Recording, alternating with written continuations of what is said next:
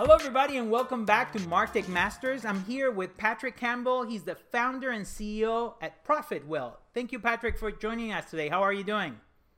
Doing well, man. Thanks for having me. Just uh, another day here, and I'm just admiring all these typewriters behind you. Oh man, it was so great to find someone else at Martech Masters that has a typewriter. That's amazing. I know a lot of people love them, but not all people do the uh, do the thing of actually acquiring one and taking care of one. Uh, thank you for being part of this community of awesomeness. Okay. There you go. We're gonna have to start a Substack now for typewriter people.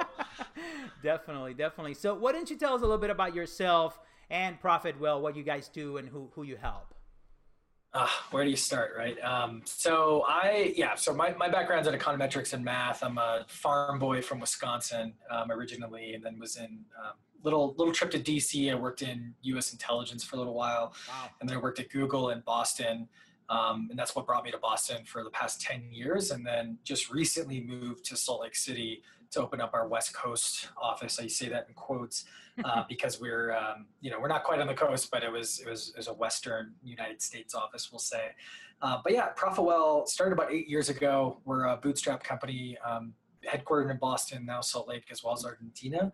And uh, we focus on revenue operations inside the subscription world. So we have a couple of different products, uh, one of which is ProfitWell Metrics, it's a free subscription financial metrics product. Mm-hmm. Uh, so you plug it into your billing system, um, you know, Zuora, Stripe, whatever you're using, and we give you access to all of your, your financial metrics you need. And then we also clean the data and allow you to put it wherever you want. So HubSpot, Salesforce, et cetera, um, and that's all free. So, and then we make money. We have a couple of different products that help with pricing, um, as well as retention and this whole kind of the the automation side of revenue operations, if that makes sense. Um, yeah, it's been a fun ride so far. We have um, some of the fun stats are we have about 20% of the entire subscription market uh, using the metrics product, which wow. which which is great. That's amazing. That's huge. Again, subscription. Yeah, we're pretty pumped about it. Yeah, and subscription is not just SaaS. You have many other types of subscription businesses. Why don't you tell us a little bit more about the other types of businesses that you work with? Yeah, we have everyone from uh, subscription SaaS, obviously. That's kind of where we started. It's where we cut our teeth, as they say. Uh, but now we have, um, you know, about half of our customers are other things like subscription e-commerce. Uh, so these are box of the month clubs or their membership clubs um, in e-commerce. We also have a lot of subscription media, so like newspapers. Uh, most of them aren't physical newspapers anymore, but uh, yeah, they're still online. Um, subscription nonprofits, and then there's some there's some crazy stuff out there that kind of falls you know in between, um, just in terms of we have someone who you can subscribe uh, to to him, and not in like a weird way. Um, it is a little weird, but not in the way you might think. Um, it's just uh, you you subscribe to basically content about this person's life, um, and it's it's kind of like a um, almost like he's a he's a public company but as a person which is really interesting. So wow. yeah a lot of stuff but anything subscription um, we we have the data and we we work to understand it um, basically on. That's awesome. And and and since we're talking about data and understanding that data what are some of the most important metrics that you help organizations that run their business as a subscription business uh, so they can make data driven decisions. What what are the metrics the most important ones? Of course you're connecting with their crm with their booking with with their payment system with everything but what are, what are the top metrics uh, that you help them with? Yeah that's a great question and i think it's it's so I can answer like what metrics do we show in the product, but the, the metrics that help them, that's a whole different story, right? Because I think that the, the thing with metrics and the thing with data is it's only useful if you use it, right? And I think that depending on your stage and depending on your circumstance and a whole host of factors, the channels you use, all these other things, um, the metrics that are really important to you will change. Now, ultimately, growth is is the answer for most companies, right? So, you know, we show, um, you know, very much so all of the main like growth metrics.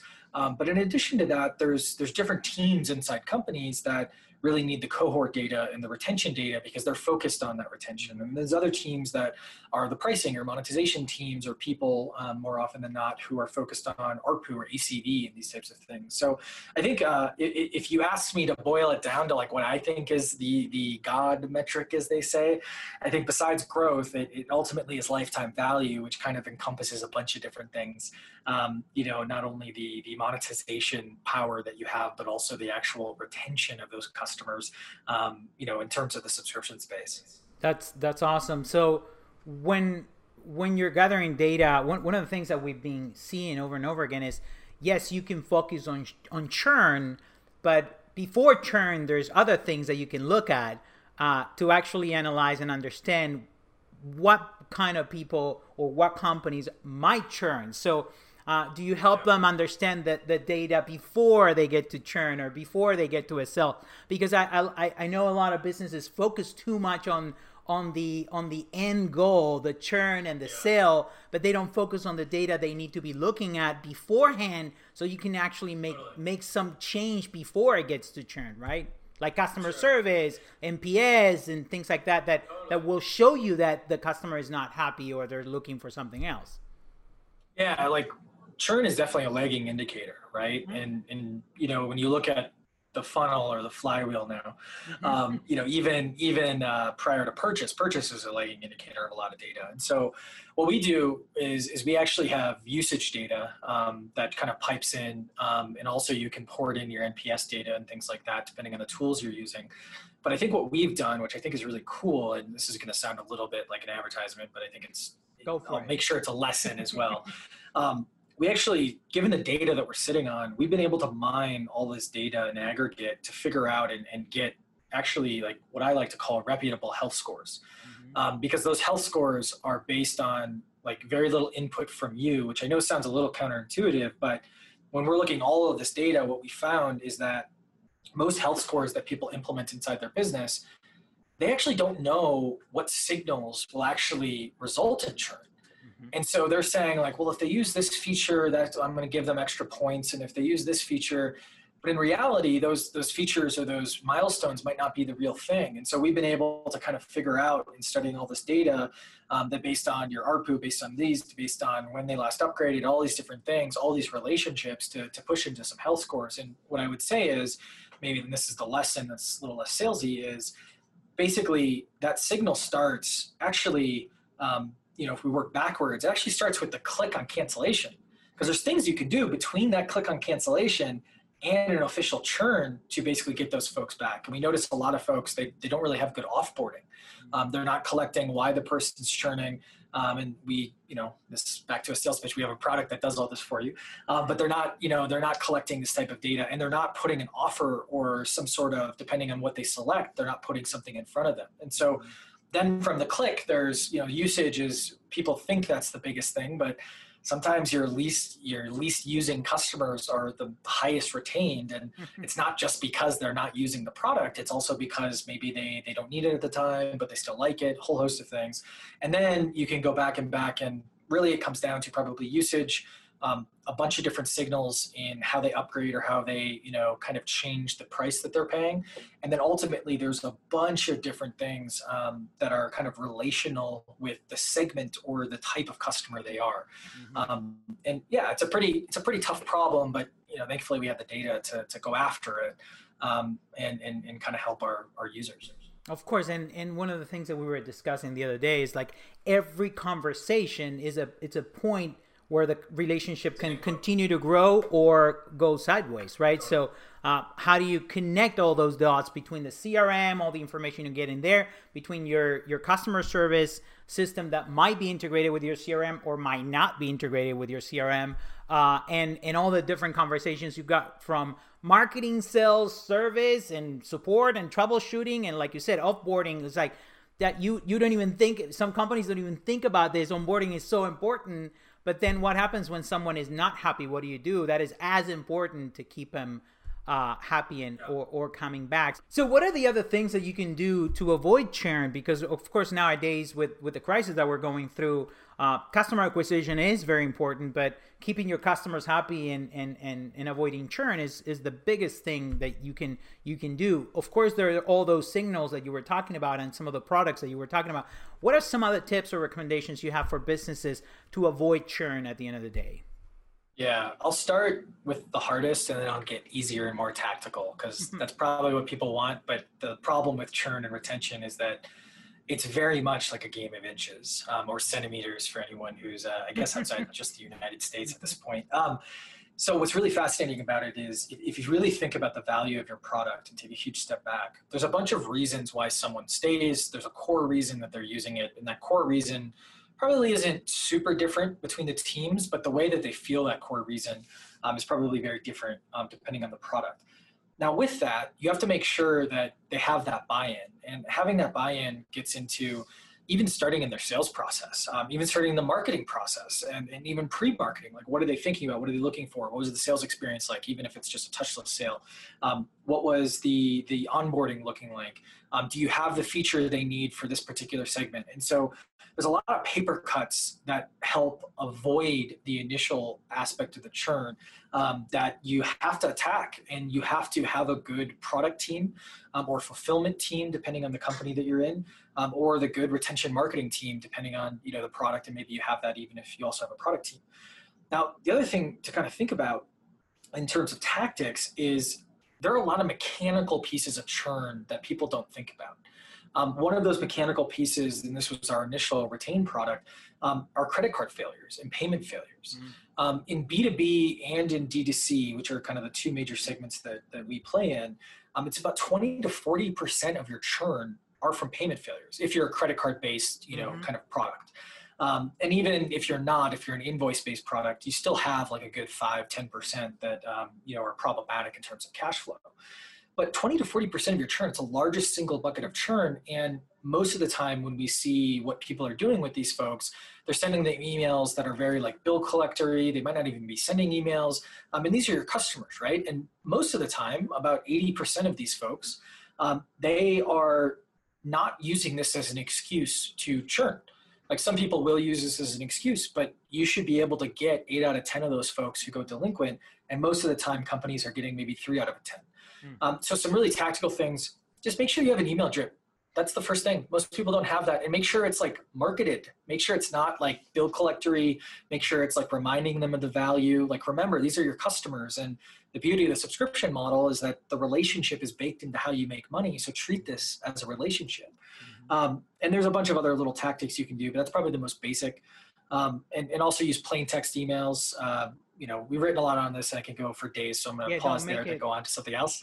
Don't make it too marketing related, but make it human, right? That's human, the human, main. Exactly.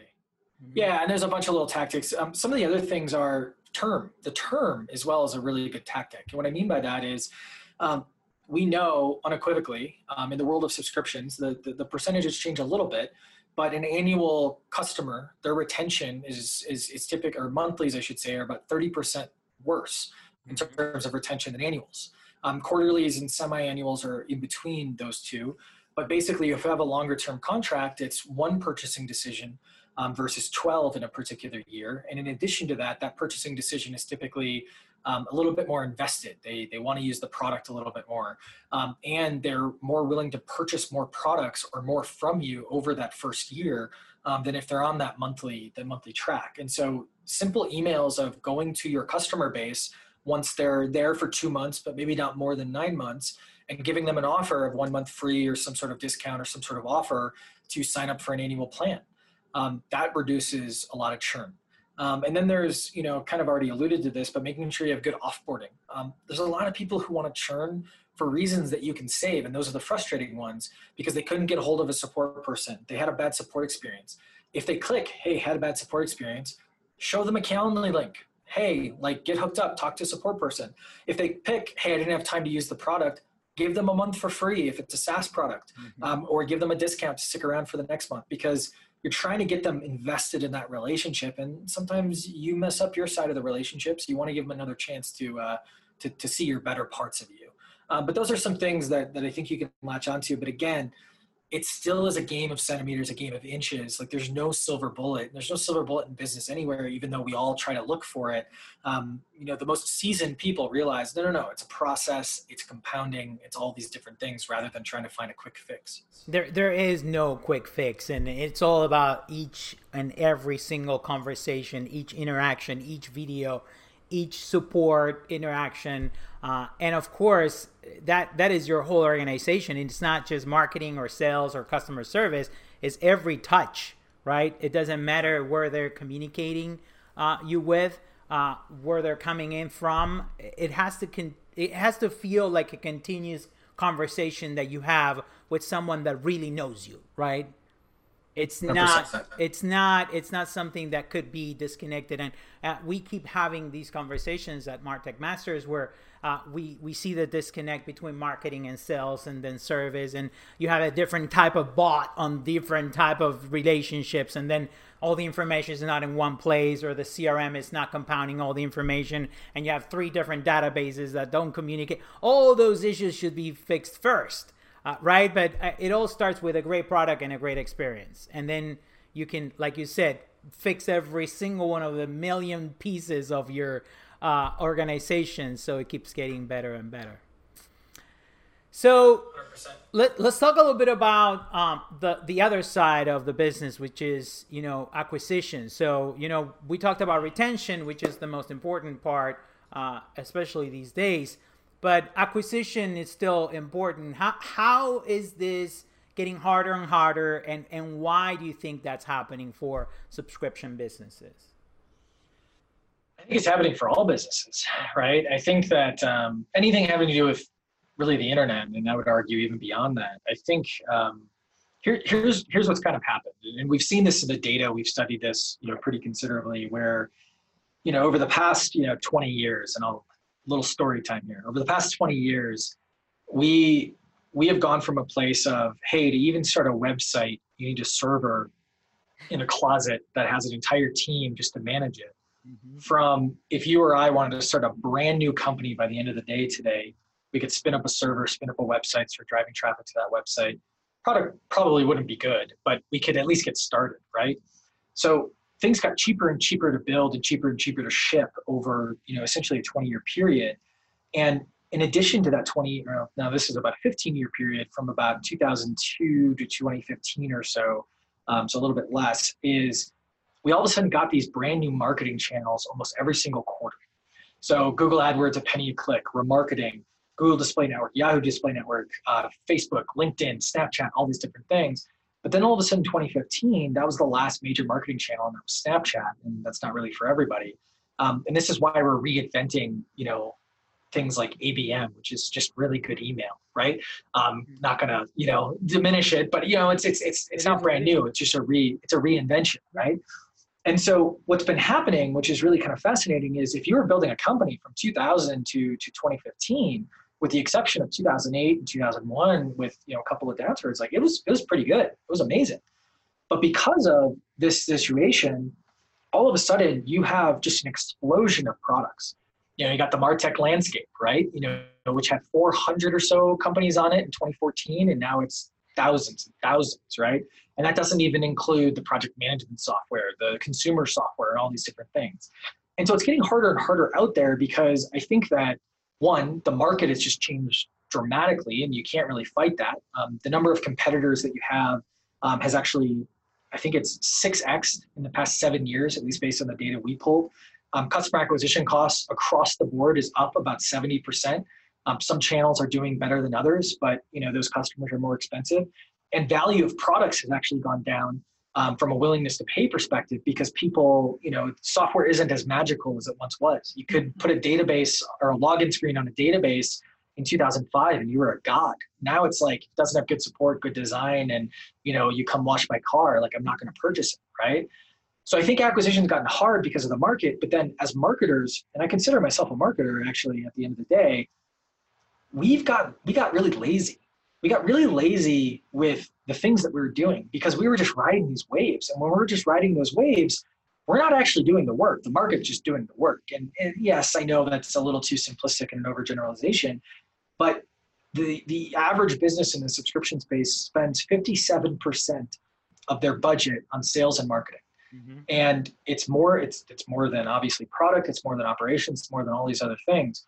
But because of what's happened in the market, you're still going to spend that 57%, but you're not going to get the returns you were getting in 2012. It's just not going to happen. Mm-hmm. And I don't think we've evolved as, as marketers um, enough. And I think we're starting to get forced to evolve, which I think is good.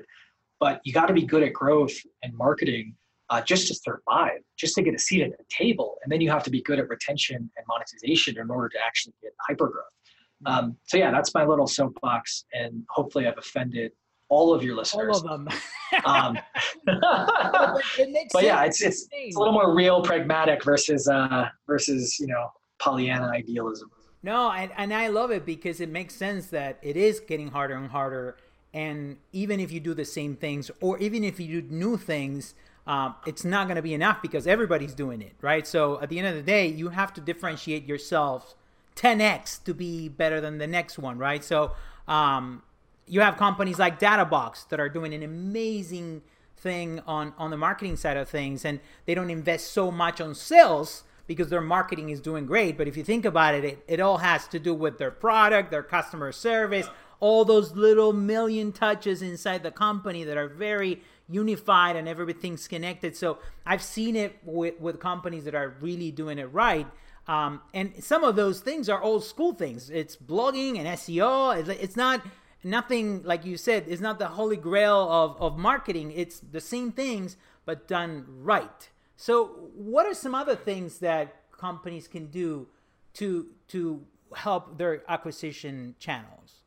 I think that it's tough because the things that come to mind are the fundamentals, which are not the fun things. It's not some new hack and some new process and these mm-hmm. types of things. I think it's it's going back and one thing that I've been kind of railing against for a few years now has been um, the whole concept of your buyer personas, right? So when those were 10 years ago, when, you know, Gram, Grandma Marketo and Grandpa HubSpot. No, I'm just kidding. We love HubSpot and uh, also Marketo. But anyways, but when when they first started talking with the buyer persona, which you know has been talked about for decades at this point, you know, I think a lot of people looked at it and were like, "Cool, I need like an avatar and a cute name, and like you know, we'll call him Startup Steve or you know, uh, Enterprise Meredith or something."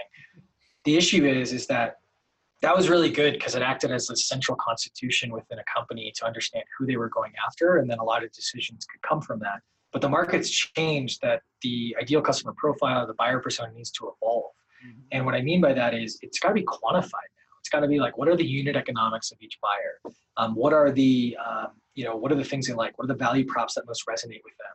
Um, what are the value props that don't resonate with them? What's their willingness to pay? What you know what's the flow that should be? And, and you're seeing this like almost segmentation down in terms of your marketing, and then we're also getting to hyper personalization of going after those folks on an individual basis within those segments, within that persona, then within you know your customer base, right?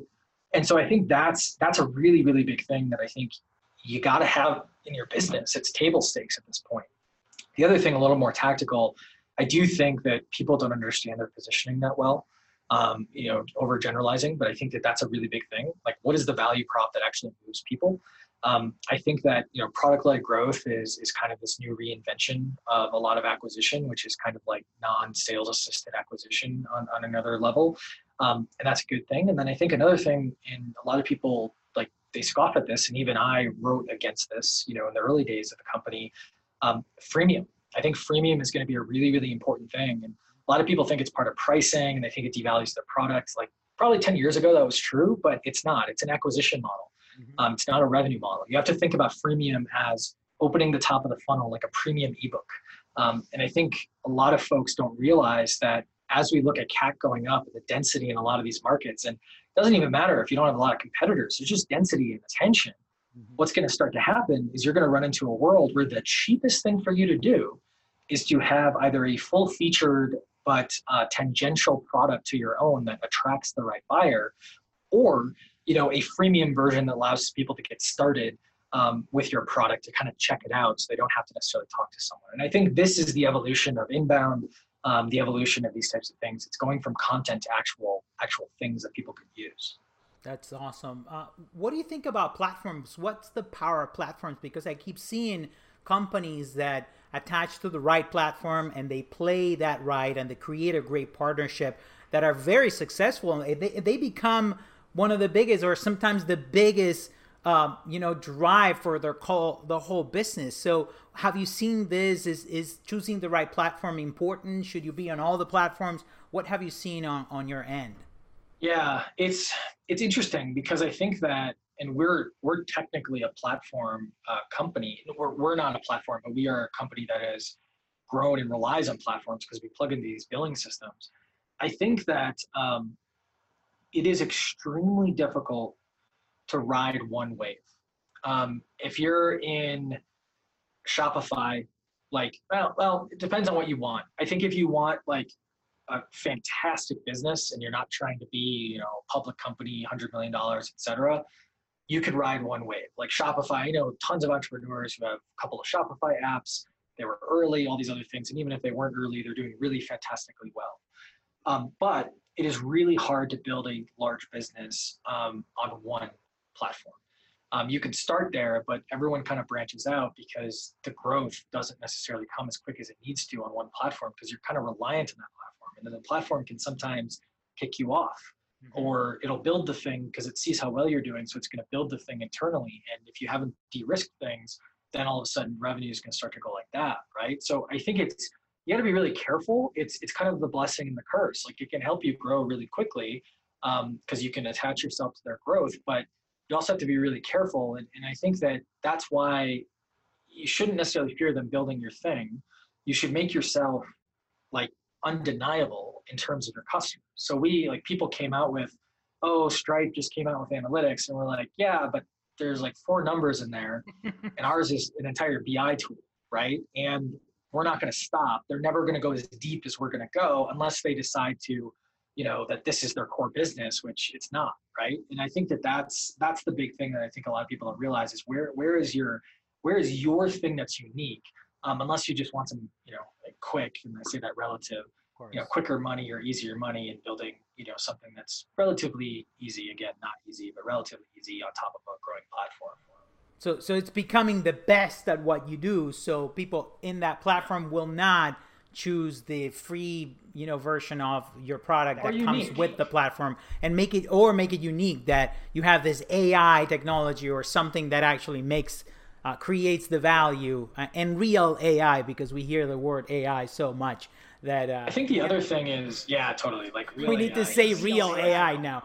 yeah yeah yeah and real machine learning as well not just that math formula. Um, but I think the thing you got to think about too is, is it's it's sometimes you want to find markets and it depends on what you're looking for, but sometimes you want to find markets that are growing, but not growing so fast that they don't attract competition. Now, I don't think you should think about competition in a lot of ways. I think you should think about competition in other ways. But um, one of the interesting things about our business is the subscription space. It actually doesn't have a lot of companies in it. Um, we're talking about 100, maybe 150,000 total companies, and a lot of those are very, very tiny. Um, and so it's one of those things where it's not like a market like e-commerce or just general marketing or things like that, where you can sell to you know tons and tons of people. And so what was interesting about us is we were a little worried, and then we started doing some calculations, and we figured out I don't know if our market's big enough for a business that is trying to do kind of not an older school, but a different way of growing. Um, to even come into right? Or even justify enough time. And, and maybe they can you know chip away at our own growth if they really wanted to but we're not as big as them. So it's just kind of unless they have a vendetta against us it doesn't make sense. And we've been able to kind of like stealthily grow um, which i think is you know smart even though we didn't like consciously do it. Of course of course. So uh, let's talk a little bit about you know what has been happening lately. Of course the crisis uh, has changed the game for everybody and things are getting harder and even though a lot of businesses are seeing huge opportunities and huge growth uh, it's still getting harder for a, a lot of people and companies out there. So what have you seen out there? What's changing? What are some of the trends that you've seen in the last months uh, that that might change the business forever yeah. So I think what's been really so when this all happened, I don't know if I mentioned this, but I'll, I'll, I'll mention it again. So um, when this all happened, you had, you know, we had all these like really smart people that you and I look up to and learn from. And, you know, half that group was like, it's the end of the world. And the other half of the group was, everything's going to be fine. Right. And so mm-hmm. whenever that happens, it's not that you learn that no one knows anything, right? Like everyone is just kind of, you know, using, it's a brand new phenomenon that, that we haven't encountered, which is, you know, the understatement of the, of the decade, at mm-hmm. least of the year. And so I think that what was really interesting is we put together, because we're sitting on so much data, we put together this index where we could actually aggregate all the growth and new revenue and churn revenue data um, of our users. And again, aggregate, we don't look at anyone's individual data. It's just, you know, large numbers we can study. And we could start to see like what was going on in the growth of the subscription. Like was COVID actually affecting it? Mm-hmm. And what we found out is that overall in subscriptions, it, it, it was exactly how you would think anyone who had to do with going outside, a SaaS company serving restaurants, um, a gym, unfortunately. Um, you know, these types of companies, they obviously got hit and they got hit pretty hard. And then some of them kind of retooled their business and have recovered. Um, but everyone else, like, if you're a subscription e-commerce company, it exploded. Everything went nuts. It was like, hey, I can't go get my toilet paper from Whole Foods. I'm going to subscribe to Who Gives a Crap, which is an actual company um, that's one of my favorite names. I try to mention. I love it. it. I got to check it out as much as possible because the name is great. Um, and then B2B basically went flat because uh, everyone looked and evaluated all of their tools they were using and got rid of the ones they probably should have got rid of six months before that. And then new revenue actually went up. It was a really, really weird phenomenon because we were flat as a market for, for a couple of weeks and then all of a sudden went right back to like up into the right predictable growth. So I think lessons from this. Um, the one lesson we found out was that retention, not to you know beat this drum again, but retention in B2B that a lot of it suffered uh, because people you know had not had the fundamentals implemented. And then in subscription e-commerce, all of this massive growth that happened all of a sudden has been tapering off a bit. Um, not much, it's still netting higher, but because you know the churn, no one no one really addressed their churn problem. So they're getting all these really great customers that after a month or two are just leaving right away. So I think that it's it's one of those things in terms of long lasting effects. I think that we have all had to either flail and not do anything, which I think was the wrong answer, or a lot of us doubled down on the community, the content, um, and the things that are the fundamentals within our business because we realized, hey, this is a great opportunity because all top line revenue ex, uh, revenue expectations went out the window, and now we have an opportunity to kind of you know march against those. So yeah, I think that's that's kind of how I look at it. I think that it's it's one of those things where it didn't affect us that much. I think it's going to end up affecting us. Probably there's there's there's been no downturn in the economic um, history that hasn't had after effects or aftershocks. So we're probably going to get a little bit of blips, and thankfully those aftershocks are typically not as big as the initial shock. But uh, yeah, it'll be interesting to see what happens in the next uh, the next few months. And that's why it's important to double down on the basics, on the most important things, on support, on experience, on surveys, on being human, right? Because those things will continue to be things that will help us all as business and as human beings. How about we become a little bit more human on everything we do? Uh, it's it can only get better, right? Yeah, it can only get better. I think. Well, famous last words, right? no, but uh, um, yeah, I think that's uh, yeah, that's definitely something that that you know the founder in me is super super optimistic, right? Because that's you gotta no matter what happens, we're going. It's gonna be awesome. The the CEO in me is kind of like, all right, cautious, cautious, you know that type of thing. Of course, you have to do both. I, I, I agree with you. I I feel exactly the same way. It's so funny that you said that because I'm excited and things are moving and we're hiring, right? And we're selling a lot and it's all super exciting. But then it's like, you want to spend $50 on what? Right? So, you, on the back of my mind, that just hit me that was just so real. I feel seen, as the kids right? say. It's like that was yeah. would have said a thousand. I, I was, I was like, like yeah. yeah. of course, a thousand bucks, yeah. go for it. Now it's like, hold on, fifty bucks, uh, one time or many times? Like, how? Uh, what is? How many? Like, and and why? Why do we need this? Exactly. Yeah, yeah, what yeah, yeah. this? Right? Like, really? Yeah. Uh, so yeah, it's it's it's it's doing both. It's still being super excited about the opportunities uh, that come from every crisis but also very cautious that we're still going through a crisis and Uh, and yes, we are hiring, but we can't come up with a whole new, uh, you know, sushi for everybody every day like we used to, uh, you know, think it before uh, this whole thing happened. So I think it's good perspective though too. I think it's helped. I mean, this is another very obvious thing, but I think at least for for us and I'm sure a lot of people like we're like, oh, these things aren't important, or oh, like that was nice to have, but not really that crucial. And I think that you know we we got it better than a lot of people. Um, you know, unfortunately. But uh, yeah. well, I guess it's fortunate, but you know what I mean. So definitely, definitely, definitely. Hey, Patrick, this has been amazing. Thank you. This is this is pure gold. You've shared so much information. Anything else you want to share uh, with the audience today? Nothing in particular. I mean, if you have, uh, if you're looking for benchmarks in the subscription space, any questions on pricing, retention, these types of things, feel free to hit me up at patrick at profitwell.com. Um, I get back to everybody. It might take me a second to, to get back to you, but I will get back to you. Uh, and if you have a question on those things, we've probably written something on it or have a video on it. So more than happy to share and you know stay safe out there. Be well. Awesome. Thanks again for being here today with us. And uh, this was really fun, Patrick. Thank you very much for everything and stay safe, okay? Take care. All right. Bye bye. See y'all.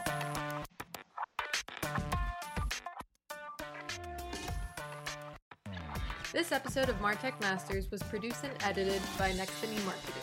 To watch the series, visit our website at nexttomemarketing.com. Subscribe to our channel to keep up to date with the latest news from our friends and Martech Masters.